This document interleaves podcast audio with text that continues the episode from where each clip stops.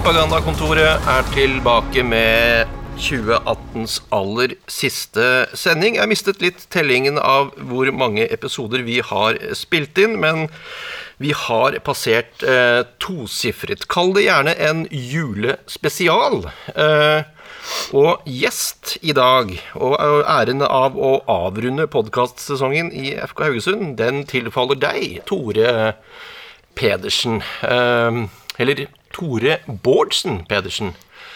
Uh, vi må få klarhet i det først som sist. Uh, liker du å bli kalt Tore Pedersen eller Tore Bårdsen Pedersen? Um, Tore Bårdsen Pedersen er jo det fulle navnet mitt. Um, det er jo helst og foretrekker jo Tore Pedersen. Det er mer flyt i det. Uh, men for mamma sin del så liker jeg å si Tore Bårdsen-Persen. Er iallfall viktig å få det med i media. Ja. Tore Pedersen det er jo et fotballnavn som klinger godt fra tidligere. Har du blitt konfrontert noen gang tidligere med at det Ja, nå er det vel 20 år siden han herjet i landslagsdrakta og rundt omkring i eh, den store, vide verden. Han var vel sågar i Japan, om jeg ikke husker feil. Eh, Tore Pedersen fra Selbakk utenfor Fredrikstad, tror jeg han kom. Har du, har du blitt konfrontert med at det fantes en annen Tore Pedersen en gang i tiden? Ja, det har jeg. Eh, Tor uten H. Tor uten H. Ja, um, ja det er jo um, PK, for eksempel. Han har jo agenten hans heter jo Tor Persen. Stemmer. Som er en av mine beste venner, så det er jo litt, litt morsomt, det. Ja. De er vel akkurat kommet tilbake fra Stockholm. Vi skal snakke litt mer om uh, PK etter hvert. Du har jo så vidt vært inne på det at uh, du og PK, dere er jo uh, dere er jo relativt uh, tight, gode kompiser. Uh, vi må selvfølgelig snakke litt om, uh, om, det som skjedde i går, ved at han tok turen til, til Stockholm og Djurgården. Men aller først, Tore, så må vi jo få på plass liksom bakteppet her i forhold til deg. Når jeg har gjester i studio, så er det gjerne spillere som har vært i klubben i mange år, og som folk i utgangspunktet kjenner veldig godt. Du er nok et litt mer ubeskrevet blad, selv om de som følger fotballen lokalt, har merket seg navnet Tore Pedersen uh, for en god stund siden. Um, jeg kjenner deg som en Vard-gutt. Ja. Har det vært Vard hele veien for deg, eller har du startet uh, et annet sted? Nei, det har det ikke. Uh, det starta i Djerv. Der begynte jeg vel som fem-seksåring. I et selvfølgelig gitarlag der, da. Uh, spilte der til jeg var ti, tror jeg. Så jeg gikk turen videre til Haugar. Litt av uh, Da gikk de fleste vennene mine på Haugar, husker jeg. Så da gikk turen til Haugar. Da spilte jeg i fire sesonger. Til jeg gikk til Vard da, i sommeren Uff, 2010, tror jeg. Ja. 2010. Ja. Så du har egentlig vært innom hele trekløveret, du? Ja. Så når jeg sier at du er Vard-gutt, så kunne jeg jo like gjerne sagt at du var en gullgutt og en uh, terrier, egentlig. Ja. Goody. Eh, det er vel ikke helt uvanlig her i Haugesund at folk har vært uh, litt på streif og vært innom både to og tre lokale klubber før de ender opp i FK Haugesund. Jeg må spørre deg nå, Tore. Det, etter at du signerte for to uker siden, så jeg vet ikke i hvor stor grad man skal kalle det stort oppstyr, men jeg har sett deg uh, med et kamerateam gjennom Haraldsgata. Jeg har deg, hørt deg på radio. Du har blitt uh, intervjuet i aviser. har det overrasket deg at det skulle bli så voldsomt stor oppmerksomhet rundt Tori Pedersen når han entret Haugesund stadion for en tid tilbake og satte navnetrekket sitt på en kontrakt? Ja, det har jo det sånn, jeg har jo vært mer i medias søkelys de siste to ukene enn jeg har vært i de seks årene jeg spilte i Vard. Så jeg har merka at det har eh, Det er mye mer oppmerksomhet eh, og sånt rundt media nå, men eh, det er jo bare noe til å bli vant med. Er det peak Tore Pedersen i mediesammenheng når du nå sitter i propagandakontoret? Det er nok fort, det. Uh, litt tilbake til, uh, til uh, karrieren din, Tore. Når du tok turen til Vard i 2010, så Du debuterte jo relativt tidlig på A-laget til Vard. Hvor gammel var du da? når jeg debuterte i en sånn T-landskamp, så var jeg 16. Og ja, Jeg husker ikke dager, da, men det var nok litt før på sommeren. Under Steinar Lein. Um, det var jo da i Adeccoligaen mot Ullkisa Husker jeg jeg kom inn som høyreback og spilte en halvtime. Det var veldig kjekt. Ble jo tap der og da, men uh, for meg var det et stort øyeblikk, var det.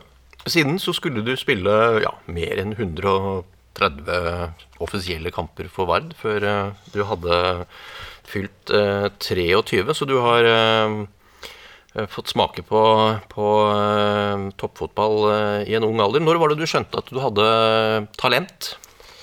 Eh, godt spørsmål. Jeg eh, må jo vært når jeg eh, begynte på det laget til styret. Uh, når jeg gutta 14 med Vard. Det var et ganske bra lag, og vi gjorde det jo ganske bra ute i, i Norge, da. Med de på, vårt, eh, på, på vår alder. Eh, det første året jeg kom, så vant vi sånn uoffisielt NM. Og kom til semifinalen året etterpå NM offisielt NM når jeg var 16. Så der og da begynte jeg å skjønne at jeg hadde eh, talent, da. Så jeg eh, Men det var vel første gangen var vel når jeg var Jeg så PK og de, alle og Bjørn Inge og alle og Tor André begynte på landslaget. Da husker jeg Det var der og da jeg eh, bestemte meg for at jeg hadde lyst til å bli fotballspiller. Ja, fordi eh, du har også vært innom yngre landslag. Eh, august 2014 eh, og et dobbeltoppgjør mot Latvia. Ja. Hva husker du av det? Jeg husker vel at eh, jeg ble vekt av far min. Så kom springende opp eh, en søndag og var helt i ekstase. Jeg skjønte ikke helt hvorfor. Eh, og det hadde valgt litt spilling eh, kvelden før, så jeg våkna opp, og han sa at eh, jeg skulle på landslaget. Jeg skjønte ikke akkurat helt hva han mente, men han hadde snakket med Hornland og på landslaget, så det var jo et veldig stort øyeblikk. Eh, når jeg var der nede, så var jeg kanskje litt, litt forsiktig. Sånn, jeg syntes det var litt stort, så jeg var jo litt eh, beskjeden og sånn. Men eh, etter hvert, på banen og sånn, så ga jeg ingenting fra meg. Da var det fullt kjør. Eh, jeg husker første kampen, så kom jeg inn og spilte vel 20 minutter. Det var, gikk det ganske bra. Den andre kampen så starta jeg, men da var vi litt uheldige og fikk et rødt kort etter 15 minutter eller sånt. 20 minutter. Der vi felte bakerste mann. Så da endte jeg opp på kanten, og da ble det litt, litt annerledes kamp. Men eh, alt i alt var det et stort øyeblikk. Dette var vel også, om jeg ikke tar helt feil, Eirik Hornlands aller første kamp som landslagstrener for G14, kan det stemme? Eller i hvert fall relativt tidlig i hans landslagstrenerkarriere også. Uh, ja, det er ikke jeg sikker på. Det Nei. vet jeg ikke. Men det var vel G18. G18, ja. Ja. G18. Sa jeg G16, så mente jeg selvfølgelig G18. Ehm, vi kommer som sagt tilbake til dette med vennskapet ditt med PK, men han var også en del av dette laget. Og, som du allerede har nevnt, uh, Skimland Aasheim, som var i FKH eh, for en eh, del år siden. Ehm, det var en liten Haugesund-klikk der. Ja, det var det. Det er Bjørn Ingo i tillegg. Så det var en god gjeng der. Um, så det var jo kanskje en av grunnene at jeg, hadde lyst til å, da.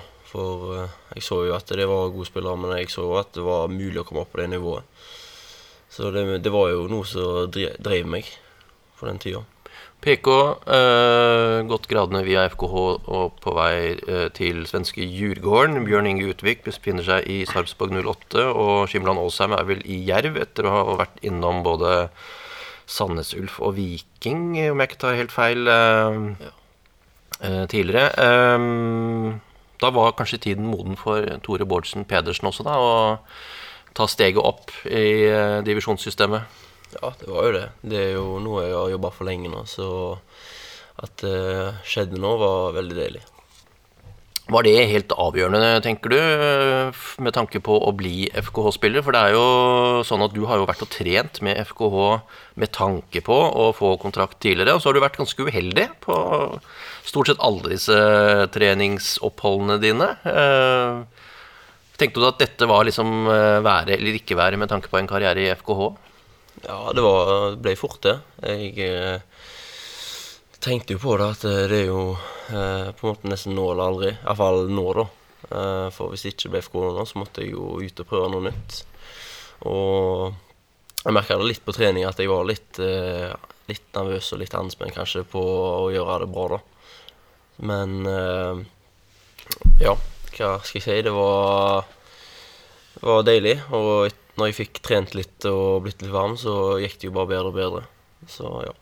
Det var vel det trenerteamet konkluderte med også, at du hadde vokst veldig i løpet av eh, disse treningsukene. Sånn er det vel når man tar eh, steget opp fra fjerde, nivå fire og skal plutselig opp og ehm, prøve seg med eliteseriespillere. At eh, det må ta nødvendigvis noe tid å akklimatisere seg. ja.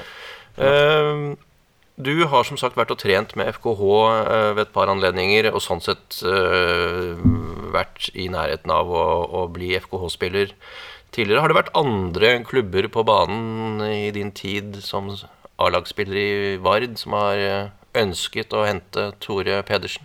Ja, når Henta vet jeg ikke helt. Jeg har, eh, jeg har vært på prøvespill i Viking av alle klubber. Ja, det, men det er lenge siden.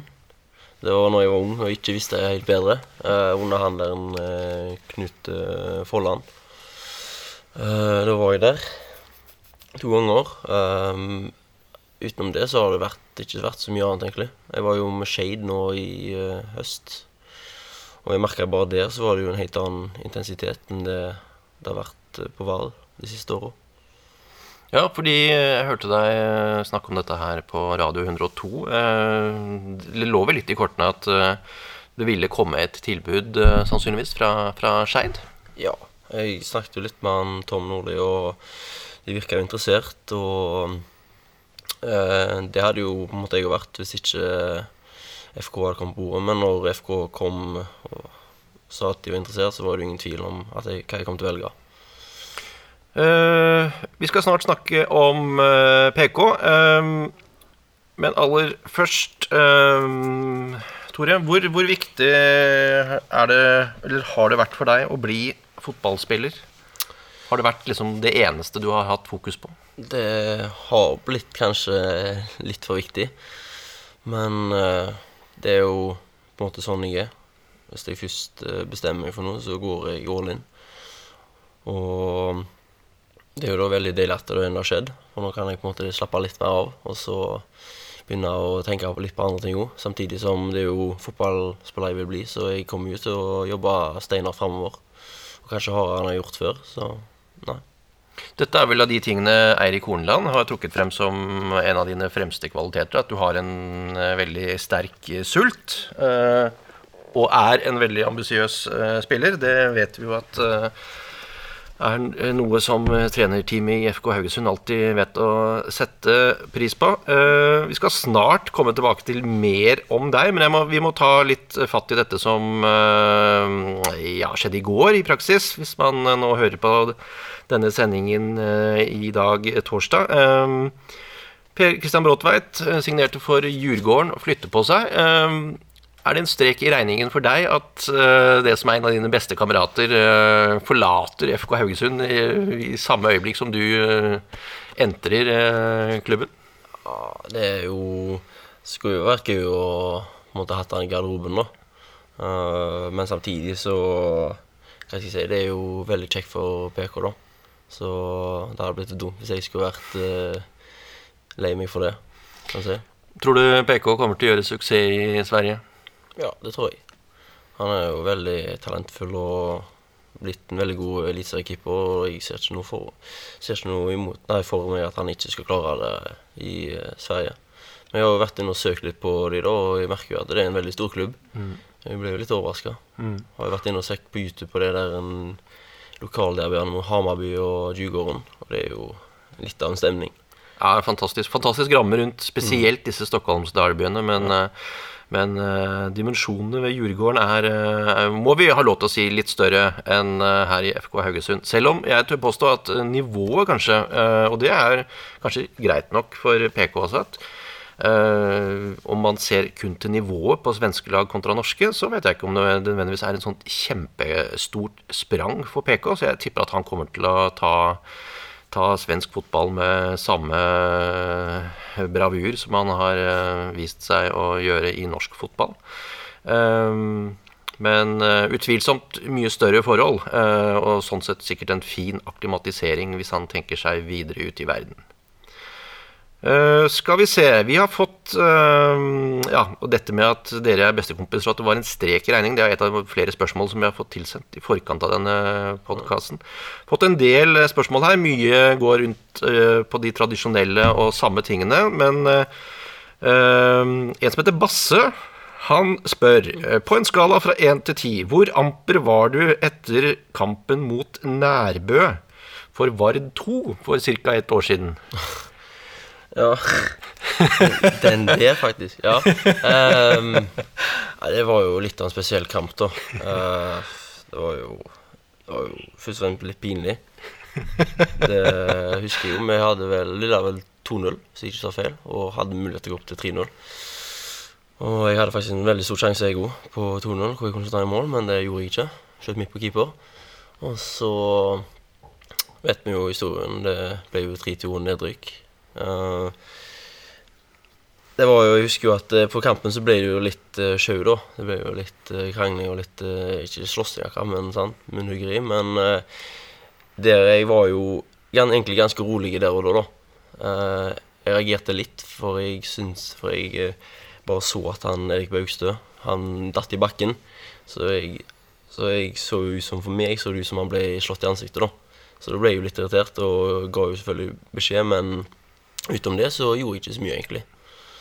Jeg var egentlig mer frustrert på oss sjøl, at vi klarte det. Men jeg husker jeg spilte jo der og da spilte jo med en skade i ankelen som uh, holdt meg ute egentlig i to-tre måneder nesten etterpå, så det var jo ikke det smarteste å spille heller. Så jeg burde egentlig kanskje latt noen andre spille den kampen.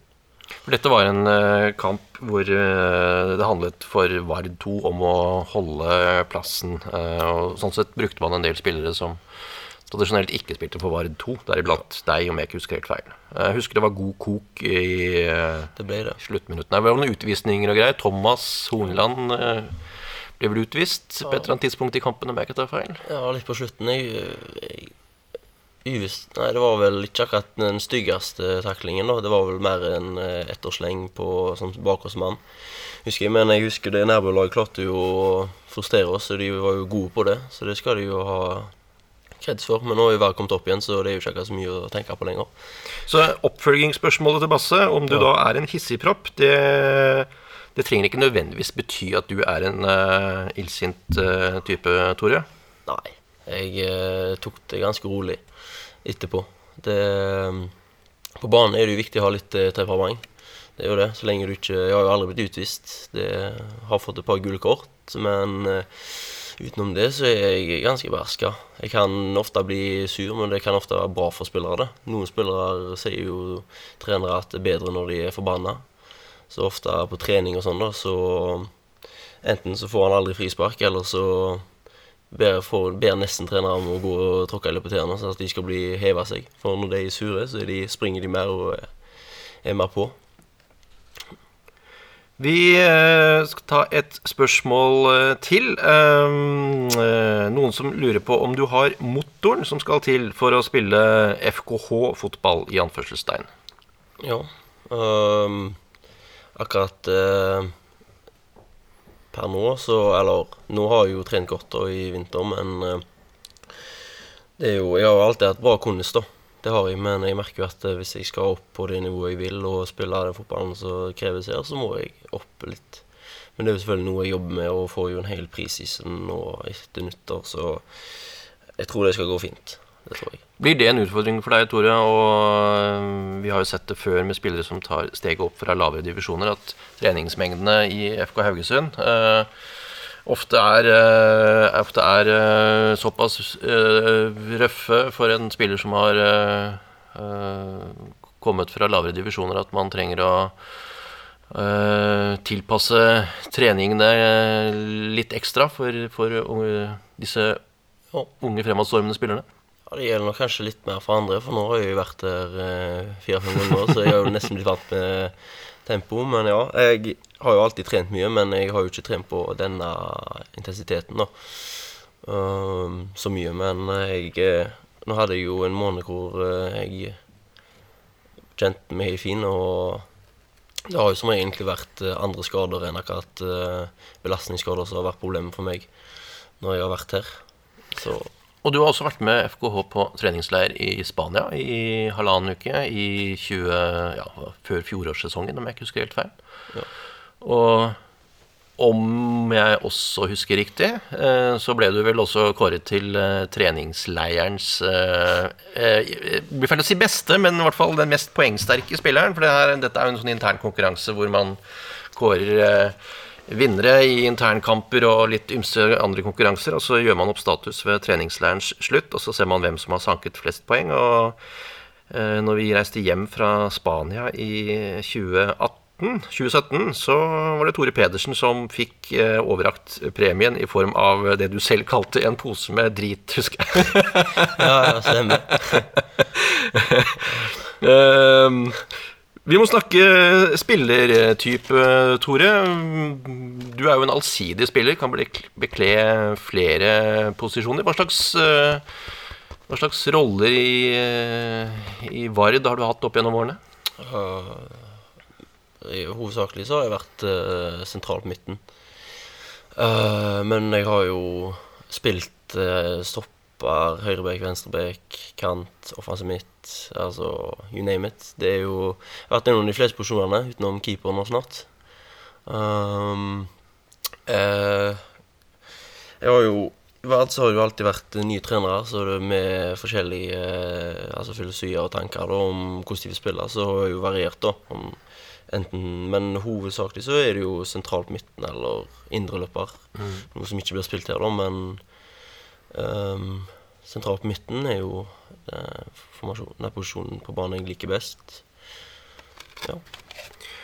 Uh, målsettingene dine på både kort og lang sikt. Nå er det sånn at du blir jo FKH-spiller først fra første i første. Så FKH-karrieren din er jo sånn sett ikke i gang, selv om du har figurert mye i forskjellige etermedier eh, i desember. Eh, hva vil en god 2019-sesong for uh, Hvordan vil en god 2019-sesong for Tore Pedersen se ut? Jeg Har ikke tenkt så mye gjennom, egentlig. Eh, jeg vil egentlig ta det som det kommer, men eh, jeg håper jo selvfølgelig at jeg får spilt. Det er jo målet, selvfølgelig, å få spille og hjelpe laget. Nei, du du har jo av og til litt dagdrømmer hvor du tenker liksom at du skal skåre mot Rosenborg på Lerkendal og selvfølgelig mot Viking og alt sånt, men jeg eh, En god sang for meg er at jeg, eh, måte, jeg ser at jeg tar steg og blir bedre spiller, og samtidig kan eh, hjelpe laget, da. Når vi siden skal uh, trekke europacupmotstand i Ja, det blir vel i slutten av juni, og så starter kvalifiseringen siden i starten av juli. Er det, har du noe foretrukket eh, sted du gjerne vil reise ut og spille fotball? Jeg vet ikke hva slag du kan som, Første runde er vel litt sånn eh, Ikke sterkeste motstanderne, som regel. Men ja, det hadde jo vært kult å fått et uh, lite På en måte et litt storlag, da. Som uh, reist ut og fått et lite europacupeventyr, sånn som Sarpsborg. Du ser jo hvor mye det har gitt de på en måte. Har ikke akkurat hatt den beste flyten i eh, Eliteserien i år, da. Men jeg tror det gir mye til både laget og folket, det de har prestert i år i Europa. Det blir jo enorm entusiasme og sånt rundt de kampene. Så det hadde jo vært noe, det. Og hvis det skulle blitt europaligaspill, så hadde det jo vært kult med å fått eh, United. Som De får jo i hvert fall ikke Champions League i år, for å si det sånn. Ja, Hvordan er det? Har du et favorittlag i England? Ja, Liverpool. Du har Liverpool, ja. Jeg hadde Liverpool, nei, vet du. ja det er liksom det er enten Liverpool eller United det går i, er mitt inntrykk når jeg har gjester i studio. Eh, da skal jeg ikke dvele for mye ved at Solskjær eh, ble United-manager i går. Eh, ehm, vi skal ta også se litt på ehm, dine fremste egenskaper som eh, spiller. Eh, hvis du fikk lov til å trekke frem eh, noe selv, hva tenker du er det som gjør Tore Pedersen til en eliteseriespiller? Jeg har jo den sulten, da. Med frekvensen, på en måte. Når jeg er på min beste, så har jeg god frekvens i beina og kan flytte de fort. Eh, samtidig så kan jeg jo trekke fram uh, løpkapasitet nå, som uh, er jo en av mine styrker, i hvert fall i andre liv. Som så er jeg jo god til å holde på ball og måte kombinere med spillere, da. Er det noe du frykter uh, i forkant av uh, møtet med Eliteserien? Nei Det er jo alltid det om du ikke er god nok, men det er jo egentlig ikke tankene mine.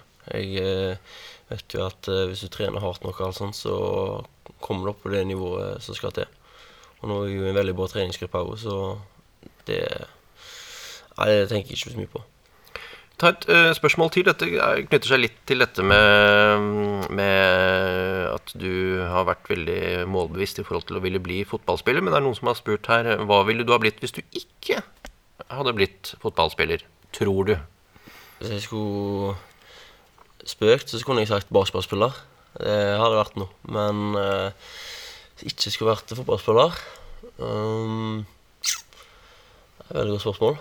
Uh, Nei, det, det kommer jeg ikke på akkurat nå. Kanskje det hadde nok blitt noe eh, fotballtrener, da. Fotballtrener. Uh, favorittlag i NBA? Uh, det er ikke akkurat så veldig populært for de som kjenner basket, men det er vel Golden State. Akkurat. Ja, ja her har det svikta i researchen opptil flere ganger. Eh, ikke bare har du vært på prøvespill i Viking to ganger, du er Golden State. uh... er det dårlig? Nja, det er vel eh, Ble du Golden State-tilhenger i takt med at de ble veldig gode, for å si det sånn? Ja, fort. fort at det ble noe sånn. Jeg har ikke fulgt med på basket så lenge, men uh, jeg syns jo Jeg heier nesten mer på spillere enn jeg heier på lag. kan ja. jeg si. Så han der Steff Curry er jo ganske kul, for han har jo ikke akkurat de beste forutsetningene til å bli en av de beste spillerne i verden, men han har jo trent seg til det, så det har jo vært litt sånn med på det at jeg eh, heier på de òg, siden han spiller. Uh, skal vi se et, Har vi flere leserspørsmål? Jo, vi får jo alltid inn mange spørsmål knytta til dette med, med, beste med- og motspillere opp gjennom karrieren. Ja. Uh, beste medspilleren din, Tore? Oh, det blir jo så vanskelig å svare på, egentlig. For det er jo så mange. Men det er jo vel Beste medspiller kan jo egentlig tolkes på to forskjellige måter. da Enten den beste eller han kanskje du har likt å spille best med, mm. tenker jeg. Du kan egentlig trekke frem en i begge sjangre. Ja. Øh, jeg har jo ikke akkurat spilt noe så mye med Kanskje ikke at jeg har spilt med noen fra FK nå, da. Så jeg må jo nesten ta på Vard. Og det er jo egentlig ganske vanskelig, men jeg eh, må nesten trekke fram Tom, kanskje. Mm. Som i hvert fall den jeg syns var kjekkere å spille med, da. For vi har jo hatt uh, Vi har spilt sammen, lenge på lag sammen nå, men samtidig så har vi jo på en måte vært uh, hatt en Hva skal jeg si Funnet hverandre bra, da. Passet godt inn sammen. Um, så har du jo for eksempel sånn uh, Roy og Ulland og Bobbo, da. Som Og er Drivende, som mange gode spillere som og så har jeg jo spilt med støl og alt sånt òg, når jeg tenker meg om. Men det er, det er vel Tom jeg vil trekke fram. Mm. Og når du sier Tom, så mener du Tom Undheim. Tom altså, vi er helt klare på det. Ja. Um, beste motspiller? Var det noen på dette latviske G18-laget du møtte i sin tid, eh, som du husker ved navn, som var kanongod, eller er det helt andre spillere du vil trekke frem? Nei, det Latvia-lag har jeg ingen Nei, det har ikke noe informasjon. Men Han Verpakovskis ute på høyrekanten der, han var jo kvikk Ja, han var ganske kvikk, det husker jeg. Nei, men jeg var jo jeg, skulle, jeg var jo med på en uh, samling TO når det var kvalifisering til EM, husker jeg. Da fikk jeg ikke spilt, men jeg var i hvert fall benken. Og da, der var det mange gode spillere, husker jeg. Det var vel han en spiller på Liverpool nå som heter Marko Gruic. Men han fikk jo ikke spilt mot, da. Men eh, jeg har jo spilt mot han Sakariassen i Sarpsborg når han spilte i Nesotra. Og jeg husker jo en gang etter vi har spilt mot han, så tenkte jeg bare sånn Wow, hva skjedde nå? Eller en gang i kampen, for han eh, han hadde jo den samme løpskapasiteten som han har nå. Jeg husker han Han sprang jo bare over oss akkurat den kampen. Så så du merket deg Doff, er det vel det han kalles i Sarpsborg-miljøet, tror jeg. Men Kristoffer mm. Sakariassen ja. liksom tok turen fra Nest Sotra og ble en uh, bærebjelke i et meget suksessfullt uh, Sarpsborg-lag. Og apropos Marko Grujic, han, selv om han ikke gjorde vei i vellinga i Liverpool, så eh, ble han nylig, etter å ha spilt da mindre enn én sesong Han har vel knapt vært et halvt år i Hertha Berlin. Kåret til den beste utlendingen noen gang i Hertha Berlin. Eh, Så han har gjort vei i vellinga i Tyskland, det kan man trygt si. Eh, Så, så eh, Det er jo en spiller som vi definitivt ikke har hørt det siste til. Eh, skal vi se Har vi noen flere spørsmål på tapetet da, Tore? Eh, det er jeg litt usikker på om vi har. Det jeg lurer på, eh, er eh, Altså, jeg har jo annonsert denne podkasten her som en julespesial. Uh, litt usikker på hvordan vi skal få forankra dette her i jul, så jeg spør deg, gleder du deg til jul, Tore? Ja, jeg gjør jo det. Det er jo en fin tid, Uh, spesielt nå. Uh, har ikke tenkt så mye på akkurat eh, gaver og sånt da, som jeg gjorde før, men eh, jeg kjenner jo det at jeg har jo mange kompiser som er ute og studerer og en, ellers spiller fotball, eksempel. Eh, og det skal jo bli deilig å se det igjen når de kommer hjem til jula nå, så det blir jo kjekt. Tore Pedersen, Tore Bårdsen Pedersen, Tore med H, gleder seg til jul. Da har vi klart også å få dette her til å bli en verdig julespesial også. Og så tar eh, propagandakontoret pause og kommer tilbake over eh, nyttår med, med blanke ark og nye gjester. Eh, vi takker for et interessant podkastår, et litt variert podkastår.